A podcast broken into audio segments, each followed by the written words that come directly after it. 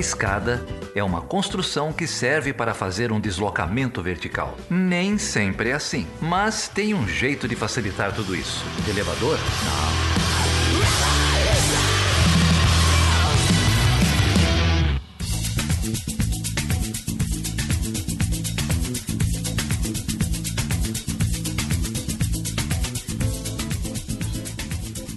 E aí, Geraldo, você tá bem, cara? Tô bem, cara. Tô, não posso reclamar, não. E a Luana?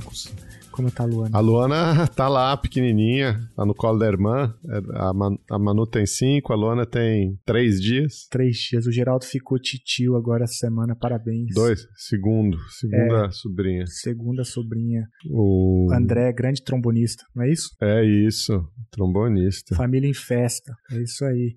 Mas, Mas eu ia te contar. Vai lá. Eu, eu, eu ia te contar outra coisa, cara, Fala que eu tô, eu tô com um problema. Qual? Qual dos tantos é... que imagino que você tenha? Vai, fala aí. Saiu a campanha do Lula, né? Saiu. Isso, Anunciaram, né? Isso é um problema pra, pra você? O que que... Não, meu problema é que eu, eu fiquei ouvindo o jingle no, no fim de semana, essa versão que eles, que eles é. E aí eu fico cantarolando o jingle o dia inteiro, cara. Não sai da cabeça essa porra. Ou oh, sabe que teve o lançamento do livro do Ela Está Escada, né? O Manual da Internacionalista Recatada. E na live de lançamento, a, a Débora não se aguentou, cara. Ela meteu o, o jingle, cantou o jingle. Mandou Lula lá no meio do lançamento. Ah, eu dei muita risada, cara. Eu tô animado, tô cantando. Tô cantando, inclusive, em, em lugares que eu não deveria estar cantando. Então, é, não sei, toma, não sei o que vai acontecer. Toma cuidado. Ó, uma das coisas, já que a gente tá falando da campanha do Lula, é, tem muito debate dentro e fora da esquerda sobre a, o uso das redes sociais, né, pela campanha do Lula. E eu queria te falar, Geraldo, que a gente tem aqui uma presença ilustre para falar com a gente sobre os últimos acontecimentos aí das redes sociais que envolvem, entre outras coisas, a compra do Twitter, né, pelo Musk, mas não só isso, né? Tem os Facebook Papers e todos esses movimentos aí de placas tectônicas das redes sociais. O que você está querendo dizer é que você chamou alguém que entende muito mais de Twitter do que a gente, né? Quem usa e entende muito mais de Twitter do que a gente. É, isso não é muito difícil, né? Entender mais que a gente não é muito difícil, mas é que ela entende muito, muito mais, assim. É, é muito mais. E é uma pessoa bem especial, né, Geraldo? Ah, é. A gente tá aqui com a Joana Francener. Joana já passou aqui pelo Chutando a Escada, lá no começo da pandemia, mas mais que tudo, ela é uma amiga, uma apoiadora de longa data, uma presença constante nos nossos grupos de WhatsApp, nas conversas, no apoio. Pessoa muito especial. A gente fica muito feliz de poder bater esse papo com, com apoiadores. Falamos com o Rildo na semana passada, uhum. já falamos sempre, a gente sempre tenta tenta trazer as pessoas mais próximas e com certeza a Joana aqui é muito especial pra gente. É isso aí, Joana. Bem-vinda. Bem-vinda. Muito bom ter você aqui. Oi, gente. Muito obrigada. Eu não sei se eu entendo tanto assim. Definitivamente sou uma usuária de Twitter, é, mas sou muito feliz de, de, poder estar aqui compartilhando com vocês esse momento. Não, eu queria então começar assim pelos marcos mais gerais. Assim. A gente sabe que o Twitter está prestes a mudar, né, a sua política é, de usuários, a gente vai entrar nisso agora.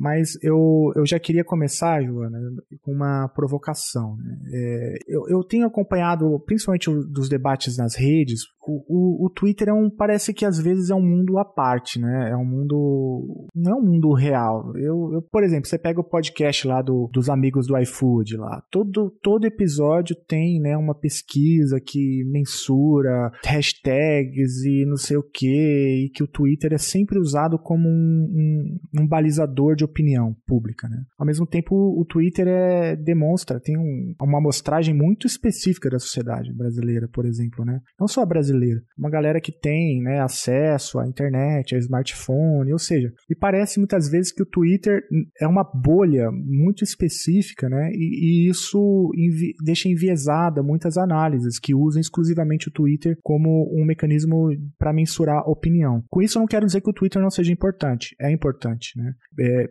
eu não sei qual é a sua opinião sobre isso, mas me parece que para o debate político, o Twitter é, mais, é a mais importante rede social, né? Porque tá tudo acontecendo ali. Eu vejo mais repercussão na imprensa, é, nos cadernos de política, no Twitter do que nas outras redes sociais. Mas enfim, eu fiz essa grande é, introdução para te perguntar, o, a princípio, como que você acha, o que, que você acha sobre a representatividade do Twitter no debate público, né? É algo que é, é correto considerar ou a gente precisa mesmo fazer essas, é, essas ponderações antes de tentar extrapolar conclusões para além do, do Twitter?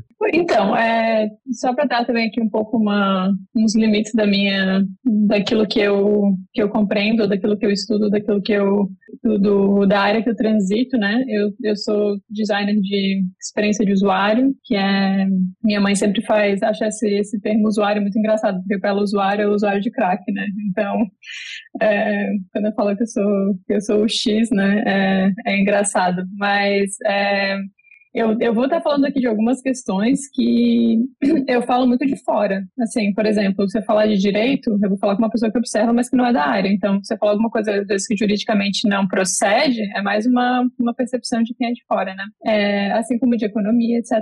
Mas é, nessa questão de, de uso das diferentes plataformas, por exemplo, a gente tem, de fato, o Twitter ele não é uma amostragem é, de forma alguma que, que dê para confiar. Assim, se, se o Twitter fosse de fato um recorte válido da sociedade, o Twitter também decidiria fim de Big Brother, que não é o caso. Apesar de se comentar muito sobre Big Brother no Twitter, o usuário do Twitter não decide quem vai ser o, o vencedor do Big Brother. É, mas piadas à parte, assim, eu estava dando uma olhada nesses números antes de entrar para conversar com vocês, porque justamente eu queria ver o, o tamanho do, do Twitter frente às outras é, redes sociais e, e, é muito interessante. O Facebook ele, ele tem quase 3 bilhões de usuários. Aí vai diferenciar um pouco, porque dependendo da análise, as pessoas pegam usuário mensal, usuário semanal, usuário diário. Isso também vai variar, né? As pessoas que, que entram nessa plataforma todos os dias. O, o Facebook realmente ele tem uma, uma, uma, uma, parcela muito grande da sociedade que usa. Não se pode confiar tanto, porém, nesses números, porque esses são números que são fornecidos pela própria empresa. E esses números também não diferenciam muitas vezes entre, entre contas que não são de pessoas reais, os famosos bots, né? Então, assim, tudo, tudo nesse meio tem que, tem que ter, assim, uma, muita cautela quando a gente olha, porque eles não são super confiáveis, esses dados. Mas, assim, se a gente for pegar esses dados que realmente estão disponíveis online, dessa, do, da, quantidade de usuários, o Twitter é o que tem a menor quantidade de usuários. Então, a gente tem o Facebook com quase 3 bilhões, ele tem 2,93 bilhões de usuários, é, o Instagram tem 1 bilhão, o WhatsApp 2 bilhões, é, o próprio Telegram tem mais de 500 é, milhões de usuários, e aí vem o Twitter com 217 milhões. E aí a gente também não sabe, tipo, quantas contas de fato são pessoas que estão por trás delas, né? Enquanto que é, sei lá, o, o QG do Carluxo que tá, que tá tocando aí várias, várias contas, né? Então, e aí nessa mostragem, assim, dessa parcela dessa, da, da sociedade que usa Twitter, o Twitter é considerado uma, uma plataforma de, de microblogging. Então, as pessoas escrevem alguma coisa ou outra e postam. Então, ele é considerado também uma, uma plataforma muito assim mais intelectual do que as outras plataformas de, é, de é, social media, né, é, no geral. Mas é, e aí vão ter, vão ter também diferentes tipos de usuários dependendo da plataforma. A gente conhece já meio que de, de fama, por exemplo, que o Facebook é uma, uma plataforma mais para pessoas mais velhas. A nossa tia, por exemplo, pode ter um, uma conta de Facebook, mas muito provavelmente ela não vai ter uma conta de TikTok. E o TikTok, por exemplo, ele é muito mais é, popular com uma parcela mais jovem da população. O Snapchat, sem comentários, assim, é bem, bem mais popular, por exemplo, com adolescentes. É, e o Twitter ele meio que virou uma plataforma de uma é o que muitos chamam tipo de uma praça pública mundial. É, uma, é um lugar onde, onde políticos fazem pronunciamentos políticos fazem tweets oficiais é, mas que ele é tocado por uma empresa privada né? Assim como todas as outras plataformas. E isso traz por si só vários problemas. E eu acho que a gente vai vai conseguir conversar um pouco mais hoje no é, aqui nesse, nesse nosso episódio legal então vamos, vamos começar por aí, né? É, eu achei curioso que você mencionou o Facebook, o Instagram e o WhatsApp. É, e no final você falou, ó, o Twitter e todas essas são plataformas privadas, mas essas três primeiras também são a, é, são a mesma plataforma, né? Ou são o mesmo grupo controlador, né? É, o Facebook, o Mark Zuckerberg é, foi adquirindo essas outras, enfim, esses outros aplicativos que no início não eram do grupo, mas hoje em dia são todos do mesmo grupo que ele é, também fez esse rebranding, né? Tá chamando de, de metaverso e acho que essa é uma outra coisa que a gente pode, é, pode explorar também. No caso particular do Twitter, é, o, o, Felipe que fazia essa piada, né? Que a, o Instagram é a rede da luxúria, o Twitter é a rede do ódio e. Como é que é? Tinha um.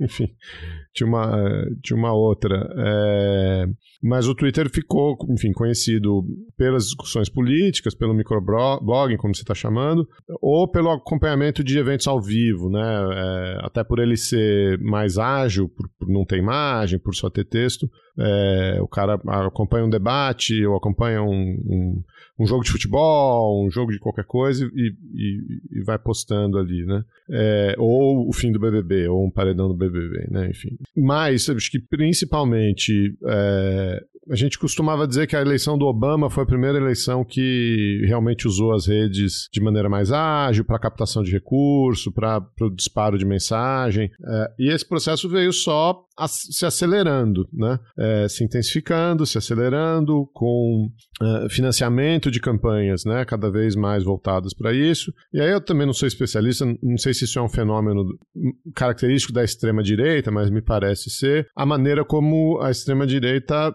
é, capturou as redes, capturou essa, esse método de campanha permanente, né? É, essa guerra cultural que é feita através. Então, o, o, o Trump ficou em campanha o mandato todo Bolsonaro está em campanha o, o, mandato todo, porque é uma, virou uma guerra cultural e, e, você tem que ir alimentando isso, né? Durante, enfim, sem parar, né? Você vai alimentando isso constantemente. E aí a, a própria é, estrutura dessas redes sociais, a disponibilidade de conexão nos celulares, é, o fato de que você não, não sabe quem é a fonte da notícia quando chega pelo WhatsApp, etc. Isso propicia, isso potencializa, né? Essa, esse mecanismo. O que aconteceu com o Twitter mais recentemente, e a gente tem, acho que a gente tem vários momentos, né, de, de pico, de pressão em cima da plataforma, né? Então, você vai ter lá o Me Too, você vai ter vários momentos em que a plataforma é. Agora teve o caso do Joe Rogan com o Spotify, mas enfim,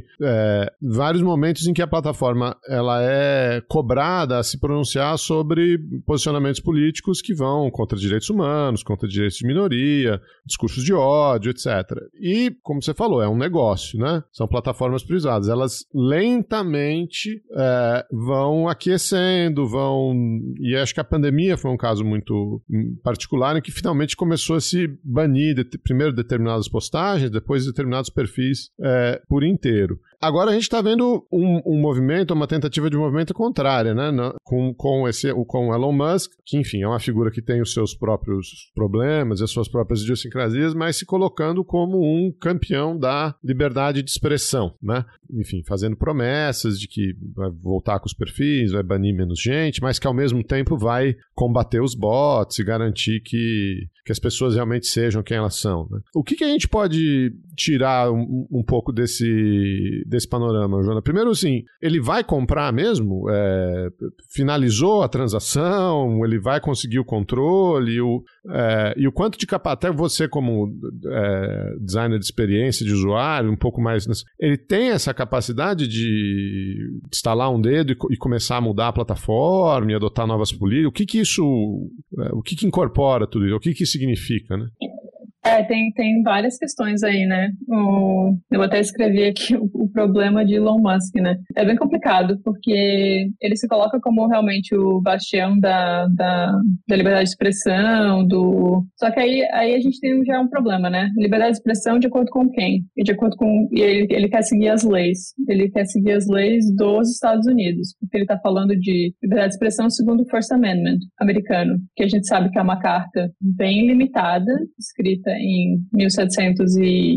Vocês têm que me ajudar, bolinha aí. Mas é. 1789. Ah, o Bill of Rights é 1789. É, e aí, e aí pode ser assim, vários problemas, né? Porque ele está fazendo uma, uma, uma, análise super americano-centrada do, do que significa liberdade de expressão. É, se a gente for ver a liberdade de expressão na Alemanha, vai ser completamente diferente. Lá a Constituição ela tem muito mais limitações, ela tem essa pegada da uma, uma democracia mais é, é uma, mais defensiva e uma democracia até mais violenta, digamos assim, em que se deve, acima de tudo, garantir que a democracia realmente possa ser garantida e que isso não possa ser prejudicado por alguma fala ou por alguém. E aí a gente tem também, e aí eu, eu acho muito interessante isso, porque nem americano ele é, né? Então, isso já isso aí já, já, é, uma, já é uma questão é, a forma como ele se posiciona é, para fa fazer com que a democracia nos Estados Unidos ela prevaleça. É, bom, bem interessante também. E eu não acho que isso seja ingenuidade, porque muitas, eu vi muitas análises falando que ele, que ele tem uma percepção ingênua do, do que seria liberdade de expressão. O Elon Musk pode ser várias coisas, mas ingênuo ele não é. Ele é a pessoa mais rica do mundo e ele não se tornou a pessoa mais rica do mundo sendo ingênuo de forma alguma. É, e, e aí é, eu acho bem interessante também que em outubro do ano passado o Twitter fez uma, uma própria um estudo dentro da plataforma para ver que tipo de discurso que era favorecido de acordo com o algoritmo deles e eles fizeram análise em sete países. Os sete países foram Canadá, França, Alemanha, Japão, Espanha, é, Reino Unido e Estados Unidos. E eles descobriram que desses sete países, em seis deles, todos eles menos a Alemanha, o discurso que prevalece e que é amplificado pelo algoritmo é o de direita. Então, já toda essa, essa premissa dele, que ele fala que ele quer garantir a liberdade de expressão e que quer garantir que o debate aconteça e que só as vozes de esquerda estão sendo, estão sendo favorecidas, é uma grande mentira. Então, tipo, esse, esse discurso dele por inteiro já não, já não é genuíno. E, e aí ele também fala que, que tudo tem que acontecer de acordo com o direito. Como se o direito garantisse que que o direito, o direito das pessoas, ou que, se, ou que seja o direito correto, né, de, de, de haver uma,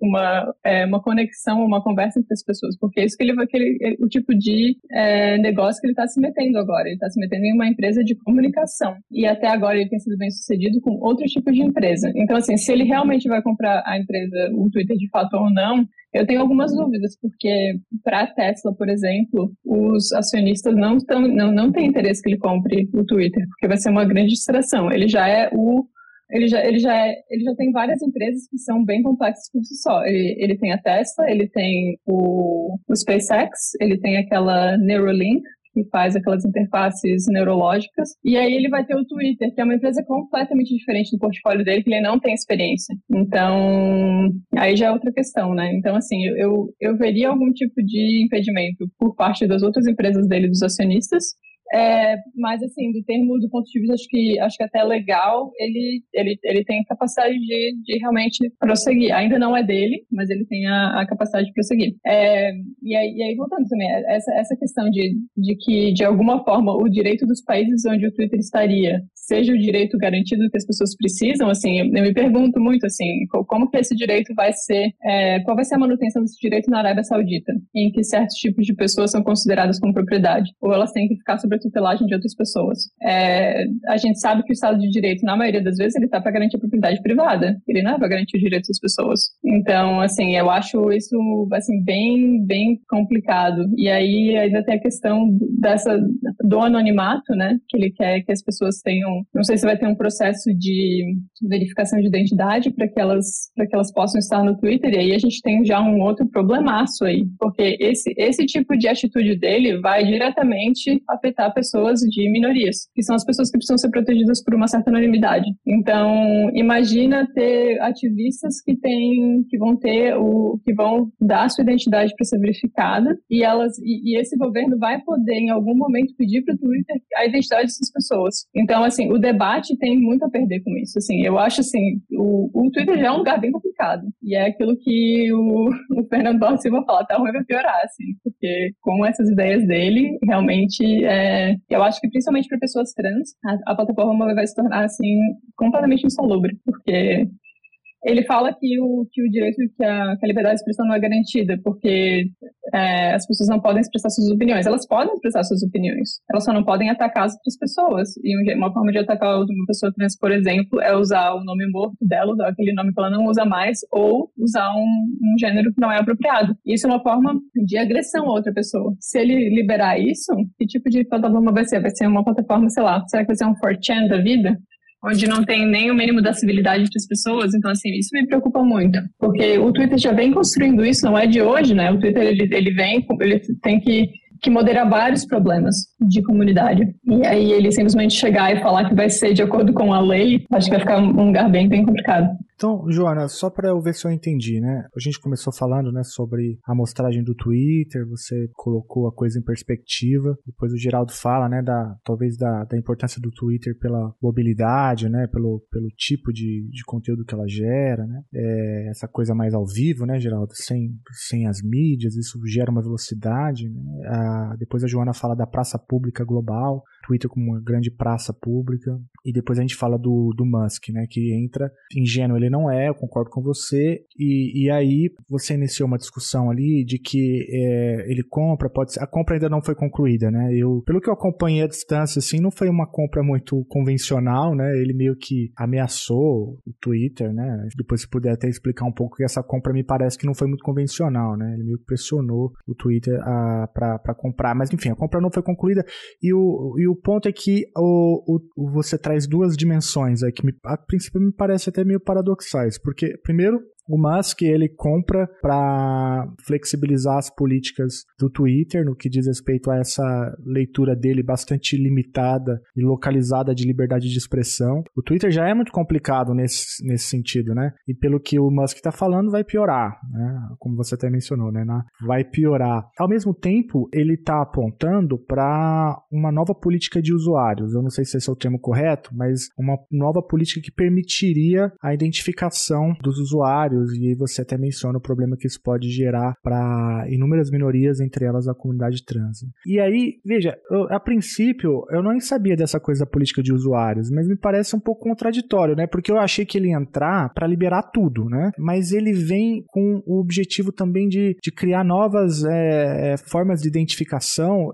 Qual é que é então do Musk, né? Por que, que cargas d'água ele está interessado nisso? O que, que é? Ele quer se, se colocar como um ícone? É... Então, essas duas provocações, assim, né? É, é, é, bem, é, bem, complicado. Eu acho que essa questão da identidade e, do, e, e, do, e da ideia de que o, a liberdade de expressão prevaleça é uma ideia de que se nós formos, de fato, verificados como pessoas, que aí é uma forma também de evitar que tenha mais contas automatizadas né, na, na plataforma, que então um usuário não tenha múltiplas contas. É, a ideia também é que se você tendo uma identidade, você vai responder pelo que você fala juridicamente. Então você se torna, apesar da sua liberdade de expressão, você se torna também é, é responsável, né? Então você vai ter as consequências. Você pode falar o que quiser, mas você também vai, vai, vai acabar tendo as consequências disso. Então, porque de fato, você pode, mesmo falando o que você quer, você pode acabar cometendo um crime, né? É, eu acho que essa é uma das ideias, pelo menos é, o pouco que eu trabalhei, que eu, que eu, também trabalhei um pouco com essa questão de é, comunidades que trocam mensagens, etc. Eu trabalhei em alguns projetos de intranet no passado, então é um pouco essa ideia, eu acho, do, da, do, do remover o anonimato para haver uma maior é, liberdade de expressão. É, isso é por um lado, por outro, é, ele realmente ele é um troll, assim, na, no Twitter. Assim, a, a forma como ele se porta, é, é, é ele, ele tá constantemente trollando as pessoas, então a gente está sempre pensando, hum, será que ele está de fato falando a verdade ou ele está fazendo uma piada? A gente não sabe, essa é a ideia do troll, né, desse tipo de pessoa que posta esse tipo de coisa. Eu acho, assim, muito perigoso essa, essa, essa forma como ele, como ele se comunica, porque ele é uma pessoa extremamente poderosa e uma forma extremamente irresponsável. Ele, ele, ele é famoso, inclusive uma dessas questões que a gente comentou sobre a, o negócio ser fechado ou não na conta do Twitter, é porque ele, inclusive no passado, ele usou o Twitter para é, manipular o valor da ação de mercado da Tesla. E aí ele arranjou um problema com uma das entidades que regulariza isso aqui, que regulamenta isso aqui nos Estados Unidos, que é a SEC, que é US uh, Security of uh, Exchange, Exchange and Commerce, eu acho. É, eu tenho que, me, me corrigir geral se estiver errado. É, mas ele, ele arranjou um problema com essa, com essa entidade porque ele falou que ia fazer que, que ia comprar todas as ações de volta da Tesla para levar a fazer a empresa privada novamente. Isso fez com que o valor dela disparasse, o valor de mercado. E, e aí essa, essa entidade falou que ele, não, que ele não tinha, que isso era uma mentira, que ele estava fazendo isso é, para manipular. Eu acho isso muito engraçado, né? Que os Estados Unidos ele é, é liberdade de mercado, no dos outros é refresco, né? Mas quando é aqui, eles têm várias regras e aí não, não, não pode. É, então, tem essa questão e agora de novo essa mesma essa mesma esse mesmo órgão voltou para falar que ele também não fez é, essa transação com o Twitter de forma como ele deveria ter feito. Então, provavelmente, ele vai ter que pagar alguma multa por causa disso. Porque a partir do momento que ele compra mais de 5% da empresa, ele teria que ter feito outros tipos de, é, de procedimento para poder comprar a, as, as ações a mais. Então, ele provavelmente pagou um valor por essas ações menor do que ele deveria ter, ter pago. E também que, que gera aí alguns, alguns problemas. Ele adora xingar esse órgão também no Twitter. É, então, assim, eu acho que existe aí uma, uma questão bem forte de poder para ele comprar o Twitter, que aí talvez realmente não necessariamente isso vá refletir em poder monetário diretamente, porque ele, ele tem o, o, o poder monetário para fazer todas essas coisas, mas eu acho que em termos de influência também, porque ele vai ditar as regras do que pode e do que não pode. E aí eu acho isso, eu acho isso super perigoso, porque eu também, inclusive, eu tenho, mas assim, agora eu vou abrir um parênteses aqui, colocando um chapéu de alumínio, momento que vamos colocar o chapéu de alumínio na cabeça.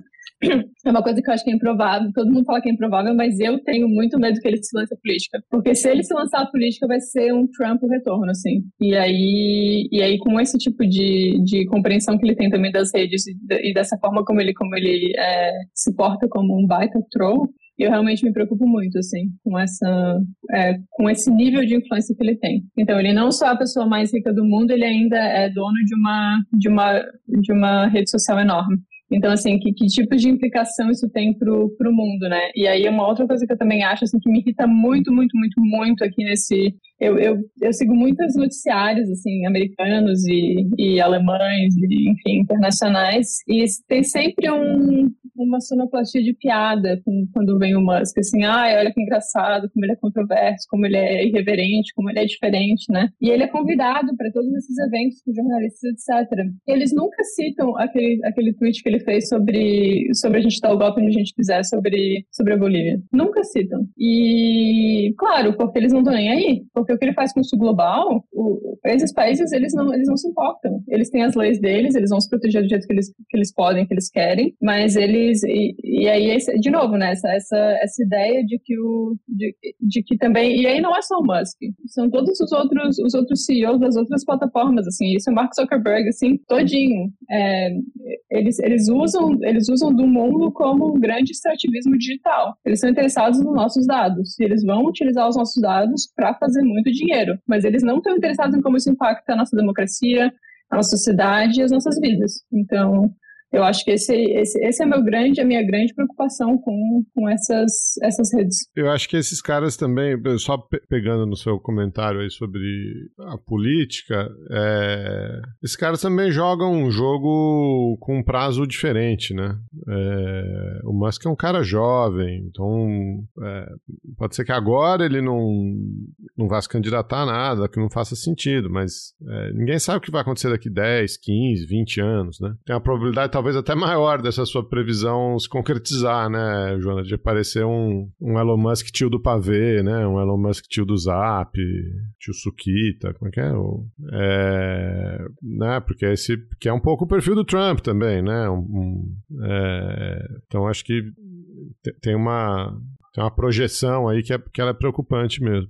É, mas antes da gente falar do, do Zuckerberg, do Facebook, e, e, enfim, tem tanta coisa para a gente é, explorar. Você falou uma coisa aí sobre garimpo de dados, né? Sobre a maneira como esses caras vão acumulando dados. Tem umas perguntas para fazer sobre isso também, mas é, você está aí na Califórnia, é, você falou para a gente que trabalhava com. Você trabalha com é, experiência de usuário, você trabalhou na Europa há bastante tempo.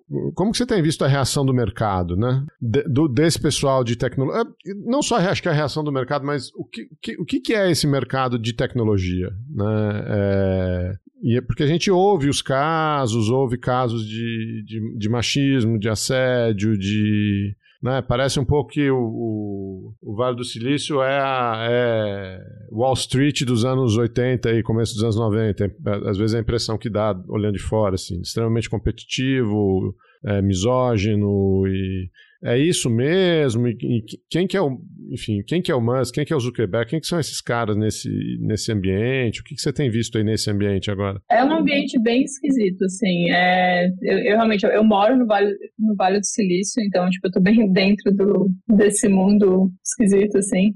Assim, o, é, é, um, é um lugar, eu acho que, que essa questão de misoginia, ela tem mudado um pouco de forma. Ela, talvez, assim, eu acho que tem uma participação bem maior de mulheres hoje em dia na, na tecnologia. É, agora, se elas estão em cargos de liderança, se elas, assim, quanto mais a gente sobe na empresa, né, é aquela coisa do, do glass né, quanto mais a gente sobe, mais menos a gente vê mulheres nas, nas posições de liderança. Eles pegam uma ou outra, assim, para ser aquela, aquela que vai nos eventos, né, que vai falar, como a Sheryl Sandberg, que é, que é pro Facebook.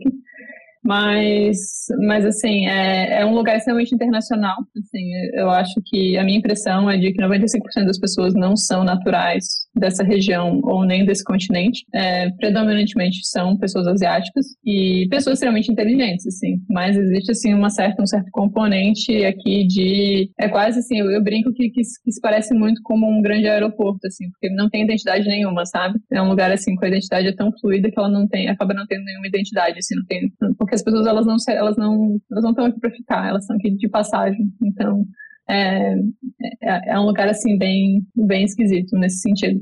E aí tem os outros tipos de machismo, mas que daí ele se é um, é um rocambole de, de problemas que também se juntam com a sociedade americana, né? É assim, não existe aqui nesse nesse país qualquer tipo de licença maternidade, por exemplo. Então, não existe garantia de que você vai ter o seu emprego quando for voltar. Aí as, as empresas acabam fazendo uma competição entre si, assim, quem oferece mais benefícios. Mas é tudo, não, não é nada prescrito por lei, é tudo tudo, é tudo aquilo que as empresas fazem por motivação própria. Então, é, é, é um lugar bem estranho, assim. É, é, é, é, difícil, assim, de, até de cravar, assim, né, como, como, que, como que são as coisas.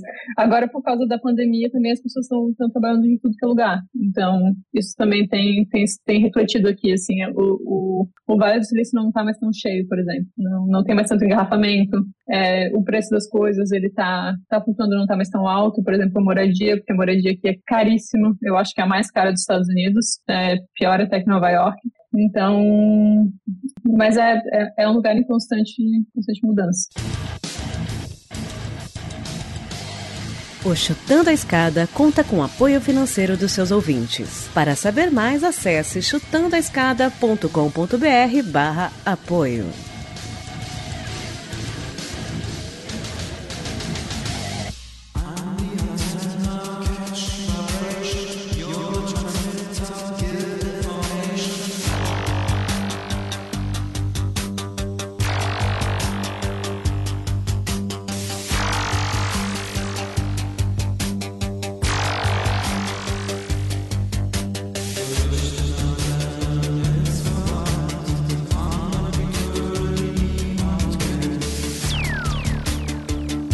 Queria agora trazer a conversa pro, pro Facebook, né? A gente falou bastante do Twitter. É, a gente vai ter que aguardar, né, Joana, os próximos passos aí para ver o que, que vai sair disso tudo. Ainda mais agora, ano eleitoral. Vamos ver o que, como o Twitter vai reagir a tudo isso. A gente tem visto movimentações no WhatsApp, né? Até o Bolsonaro pediu para falarem lá com a empresa. O Telegram também anunciou algumas restrições.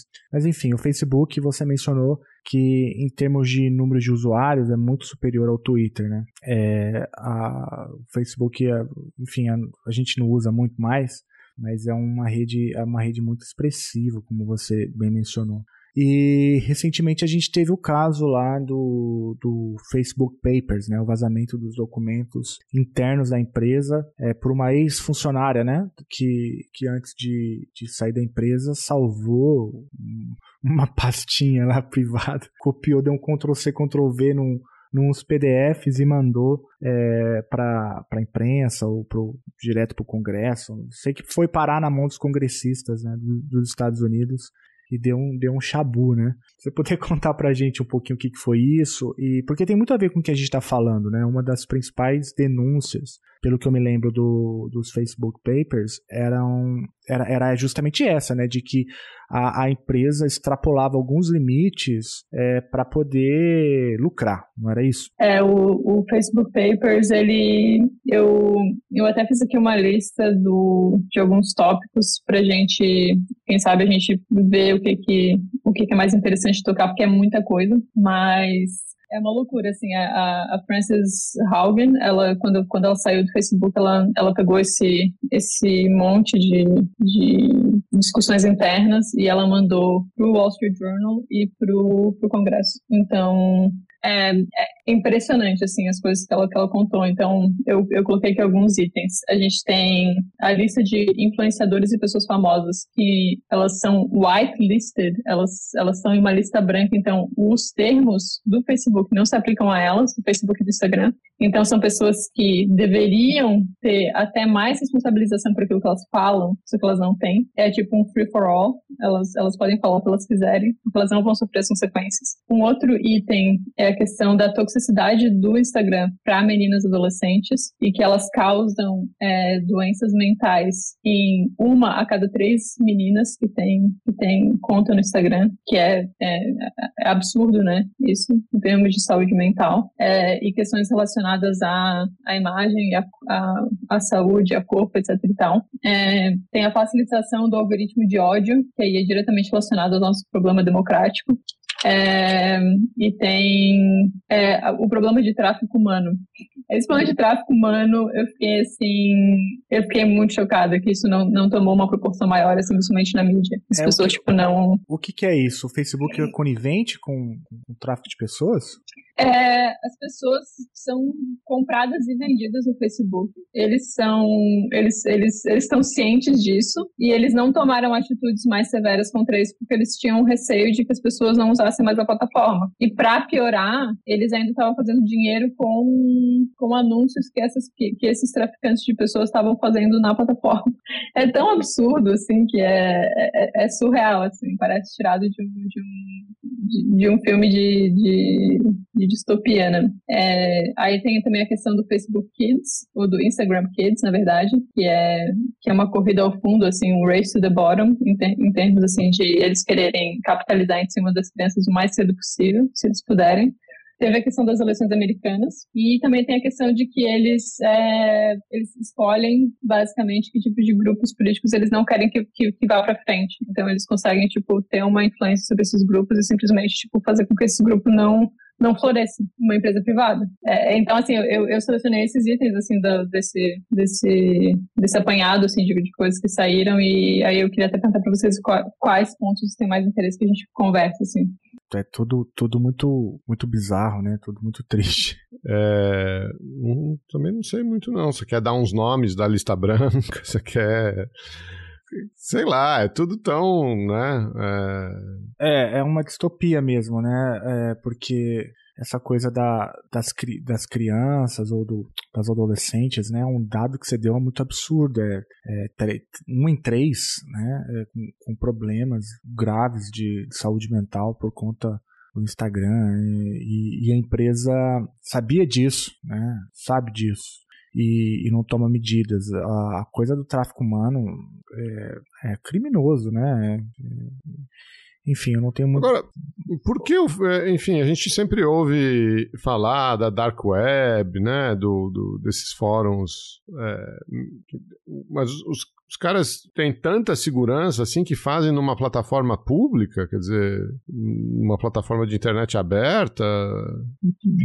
Isso é, isso é engraçado, né? Porque é, é meio bizarro. Então eles descobriram, assim, nessa coisa do tráfico humano, eles descobriram, por exemplo, que é, é eu até queria indicar para o pessoal, para todo mundo que, que tiver acesso, que puder, que puder fazer isso, que, que vá até o site do Wall Street Journal e que dê uma olhada no Facebook Files e eles fizeram uma compilação maravilhosa em podcast, infelizmente tudo em inglês, né?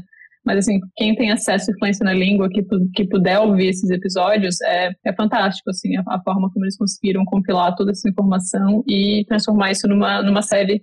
Eu acho que, que tem nove episódios o, podcast, mas quem for no site tem mais material ainda, tem até um e-book que eles fizeram com, com esse material.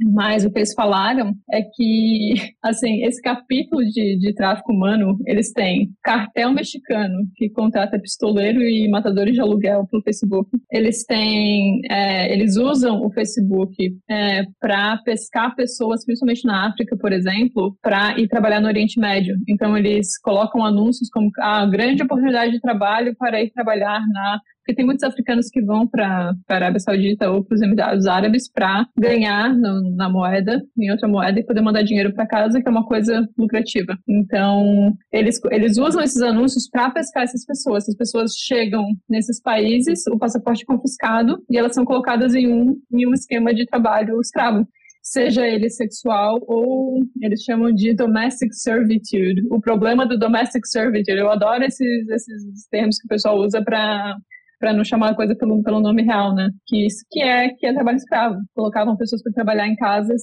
20 horas por dia, é, como como empregada doméstica, por exemplo. Então, tem até o relato de uma pessoa que foi traficada por um anúncio do Facebook. E, assim, o Facebook só fez alguma coisa a respeito disso porque o Wall Street Journal descobriu e mandou, um, e mandou essa, essa pesquisa para Apple. E a Apple falou: se vocês não, não fizerem alguma coisa a respeito disso, a gente vai tirar o aplicativo de vocês da App Store, da, da Apple. Então, eles, eles não poderiam mais ter o, o aplicativo do Facebook em iPhone. Então, só por causa disso que o Facebook se mexeu para fazer alguma coisa, assim. Então é, é, é, é surreal, assim. Né? É, é, muito louco isso. Enfim, fica aí reiterado o, a sugestão da Joana, da galera passar lá pelo Wall Street Journal, pelo podcast. A gente vai deixar o link aí no, no post. E isso tudo é muito assustador, né? Eu acho que a gente está aprendendo a conviver com, com tudo isso, o, o poder dos algoritmos, a maneira. Você, você mencionou aí é, os impactos que isso causa em, em meninas, padrão de beleza, enfim, se a gente, se adultos, pessoas que cresceram na era analógica já tem problema, né, para parar de viver nesse, nesse mundo virtual, as, as crianças que estão crescendo com isso, os adolescentes hoje em dia, os, jovens adultos que, que cresceram nesse mundo, é, certamente têm uma dificuldade, uma série de crises de ansiedade, a maneira como tudo foi mercantilizado, né, é, isso, é, enfim, a gente está descobrindo agora os, os impactos dessas coisas, né? De uma maneira muito perversa, muito cruel e, e, de uma maneira um pouco. A gente se sente vendido, né? A gente se sente. O, o que fazer contra tudo isso, né? Um pouco sem, sem recurso, um pouco incapaz de, é, de lutar contra essa onda, contra essa estrutura, contra esse sistema.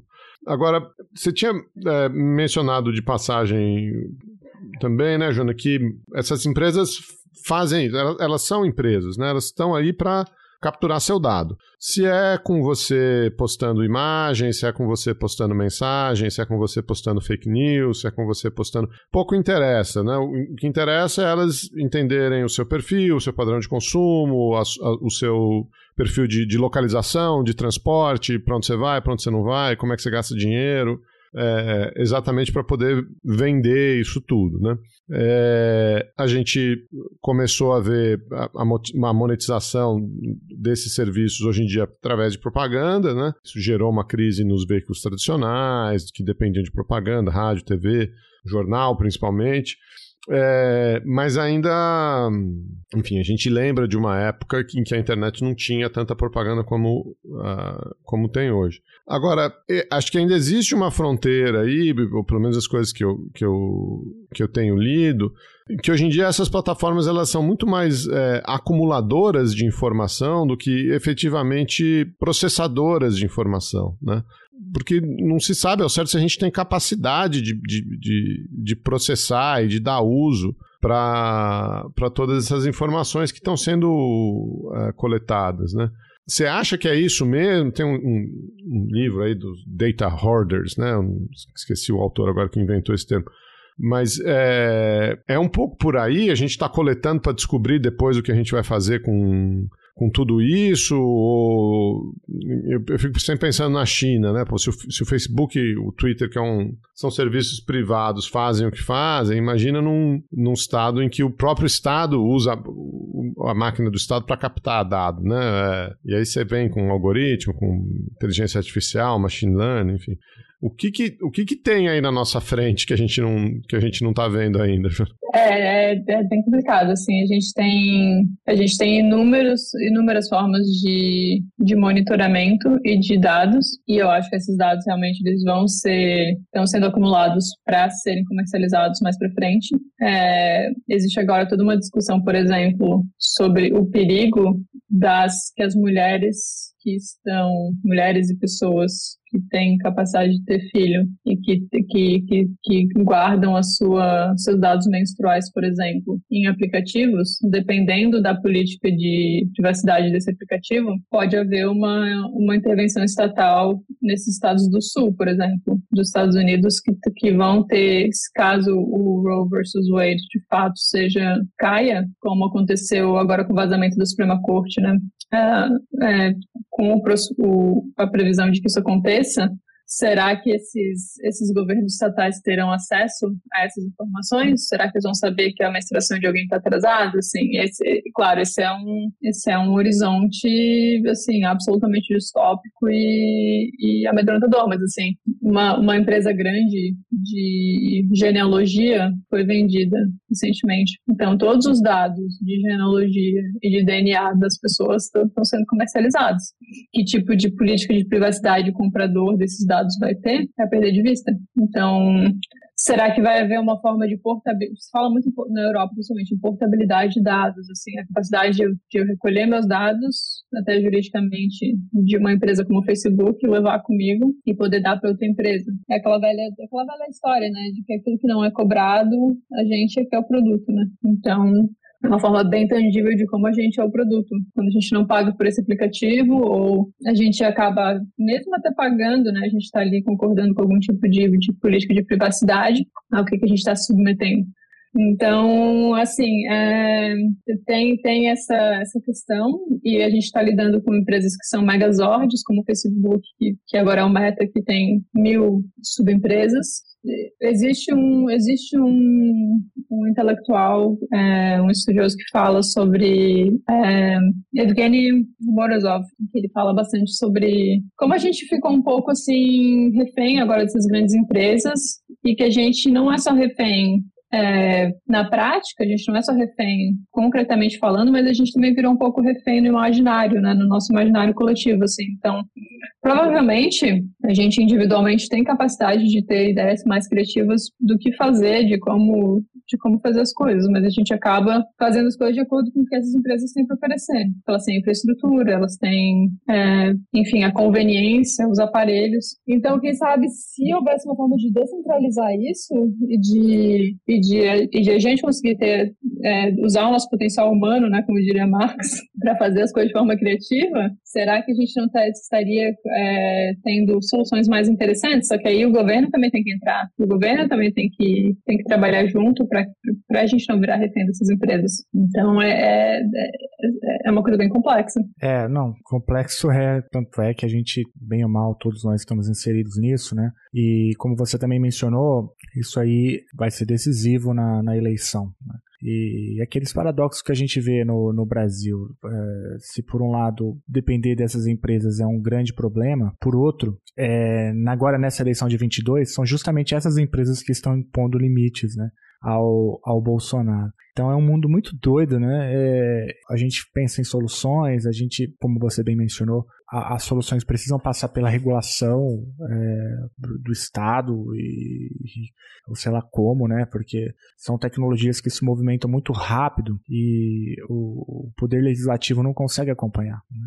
E um, eu me lembrei um pouco daquele livro, né? Que até foi ficou famoso por conta daquele documentário do Netflix chamado 10 argumentos para você deletar agora suas redes sociais, daquele Jaron Lanier, né? Ele tem uma leitura meio utópica, ele é um, é um, pouco descolado às vezes da realidade, mas ele vem fazendo essas denúncias também, né? De como que essas empresas manipulam, os algoritmos são complicados. Ele defende uma rede social paga, né? É onde você paga para você evitar é, exposição de propagandas e, segundo ele, esse seria o modelo ideal. A gente sabe que o modelo ideal é o fim do capitalismo, né? é, mas o, o, enquanto esse dia não chega, é, o, o, que, que você acha que, que precisa ser feito para além da, dessa regulação do Estado, assim, do ponto de vista do, do usuário? É, é fazer como o Jaron Lanier fala, deletar as redes sociais e esquecer da existência delas? Ou como que você lida com, com essa outra contradição? Eu falei de inúmeros paradoxos aqui, né?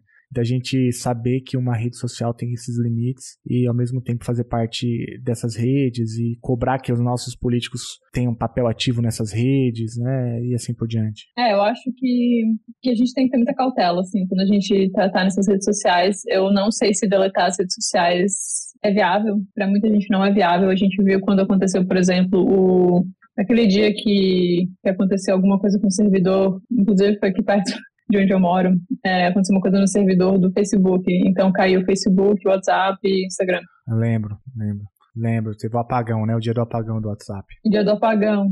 E, e foi assim, foi, foi muito difícil para vários negócios no Brasil, por exemplo. Assim, o, o quanto que a gente depende dessas redes hoje em dia, até para sobrevivência, o nível de precarização do trabalho que está acontecendo no Brasil, por exemplo, e aí o, o tanto que as pessoas dependem dessas infraestruturas, assim, é, é realmente muito, muito preocupante. E o poder público ele tem que estar tá em sintonia com isso. Assim, o poder público ele precisa estar tá atento a, a, a essas questões. Assim, é, eu, eu tenho bastante assim consciência de que a gente não pode de forma alguma é, romantizar nem, nem colocar como é, como herói né de forma alguma as pessoas do Supremo Tribunal Federal mas assim é, eu achei a decisão do Alexandre de Moraes com o Telegram super assim é, efetiva assim foi eficiente assim ele, ele colocou o decreto na sexta na, no domingo o Telegram tava tava, tava negociando né? tava negociando estava em contato, eles nem respondiam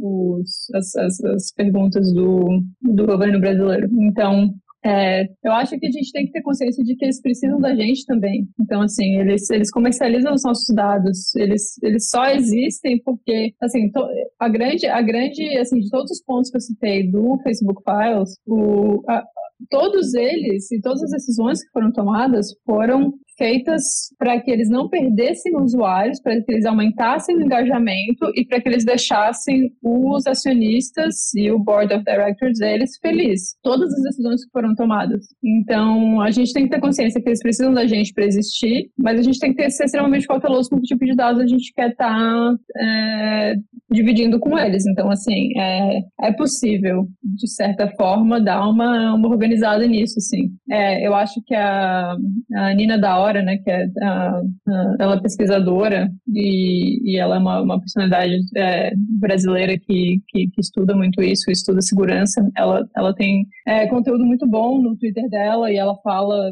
ela participa de, de inúmeros eventos. É uma pessoa que está sempre chamando atenção para isso, sobre segurança digital. Eu acho que essa é uma coisa que a gente no Brasil precisa amadurecer muito. Tem muita, tem muita assim, eu acho que, que o Brasil ou os brasileiros assim são muito curiosos e aderem muito rapidamente a inovações, o que eu acho muito legal. É, e é muito diferente, por exemplo, da Europa, mas precisa haver uma certa cautela, assim, uma certa maturidade em termos de com quem que eu estou dividindo os meus dados, com quem que eu estou, quem que eu tô deixando ver onde, tá, onde é a minha localização, onde eu moro, a foto que eu tiro, é, quanto que sabe da minha vida, sabe toda vez que eu troco de namorado, será que sabe, é, enfim, o, meu emprego, toda vez que eu troco de emprego. Então, eu acho que essas são coisas assim que, que, que tem que ser, a gente tem que, que tomar cuidado, uma certa, uma certa higiene, né, pessoal, assim, de dados, higiene de dados. É, eu penso que essa é uma coisa bem importante, mas eu acho que, é, em termos assim, de a gente precisa também, como sociedade, repensar o quanto que essas, essas empresas têm, têm poder, assim, e, e talvez arranjar alternativas. Eu sei que agora os entregadores de aplicativo têm um aplicativo próprio para poder entregar comida.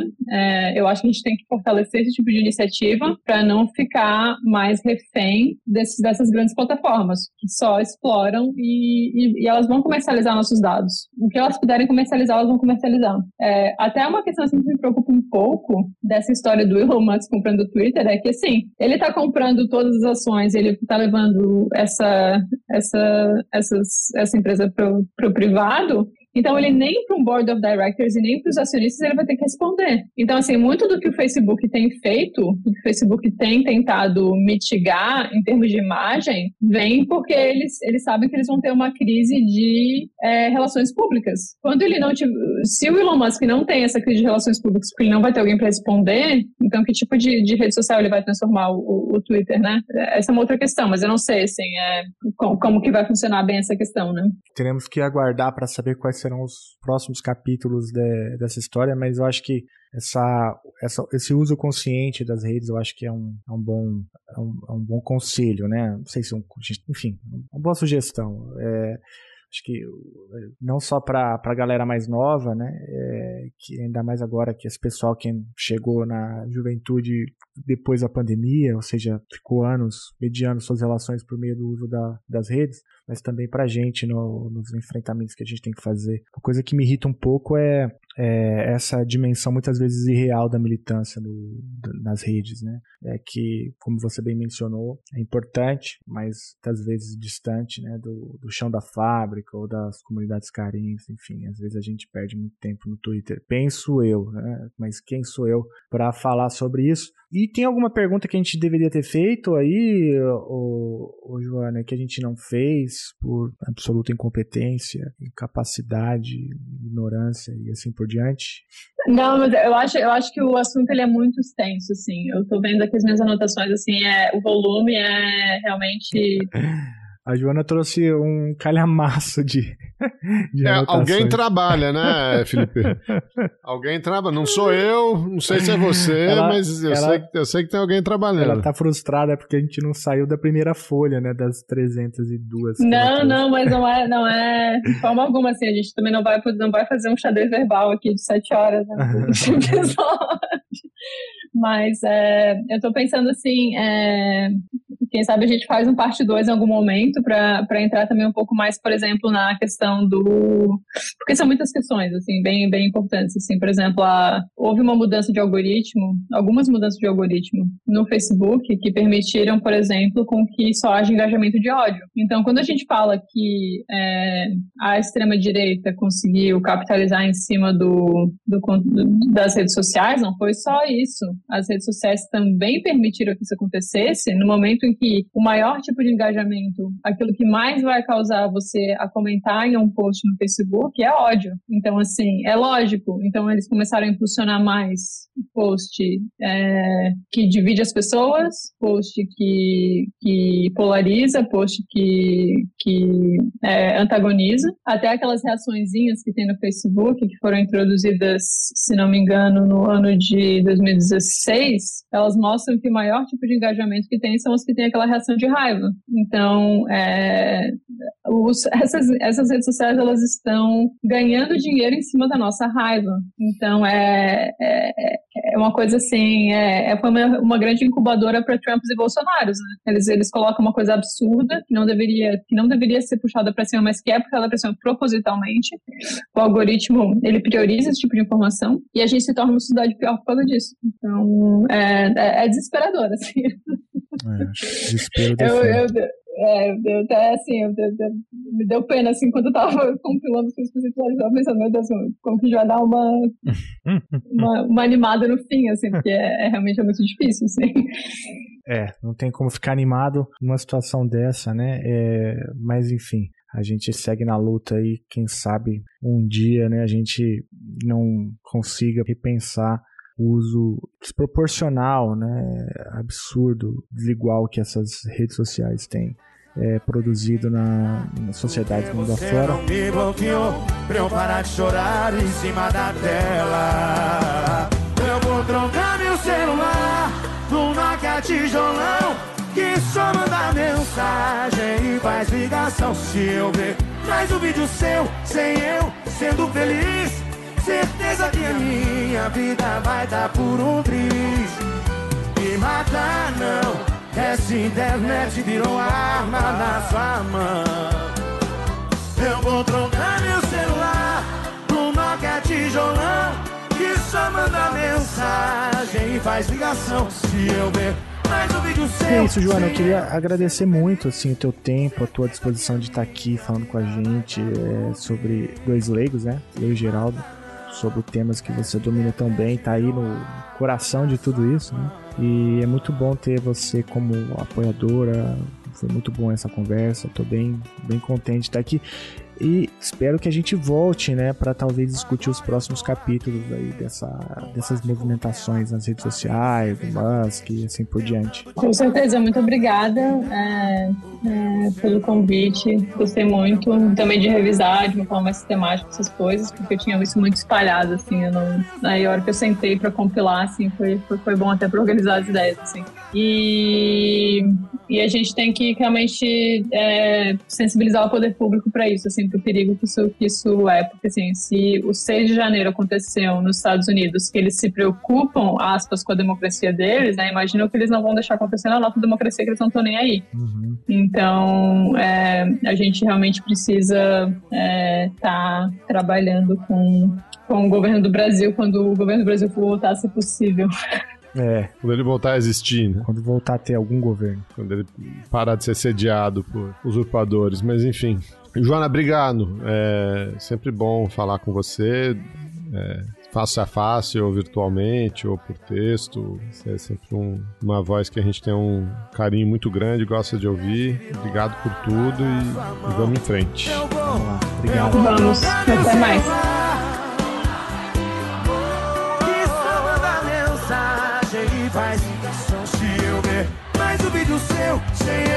sendo feliz.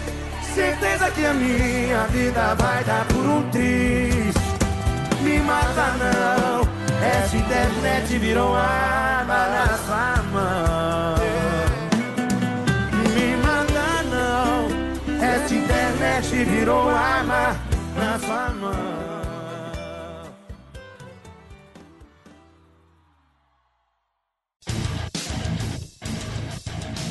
Você acabou de ouvir mais um episódio do Chutando a Escada. Para apoiar, acesse chutandoaescada.com.br barra apoio.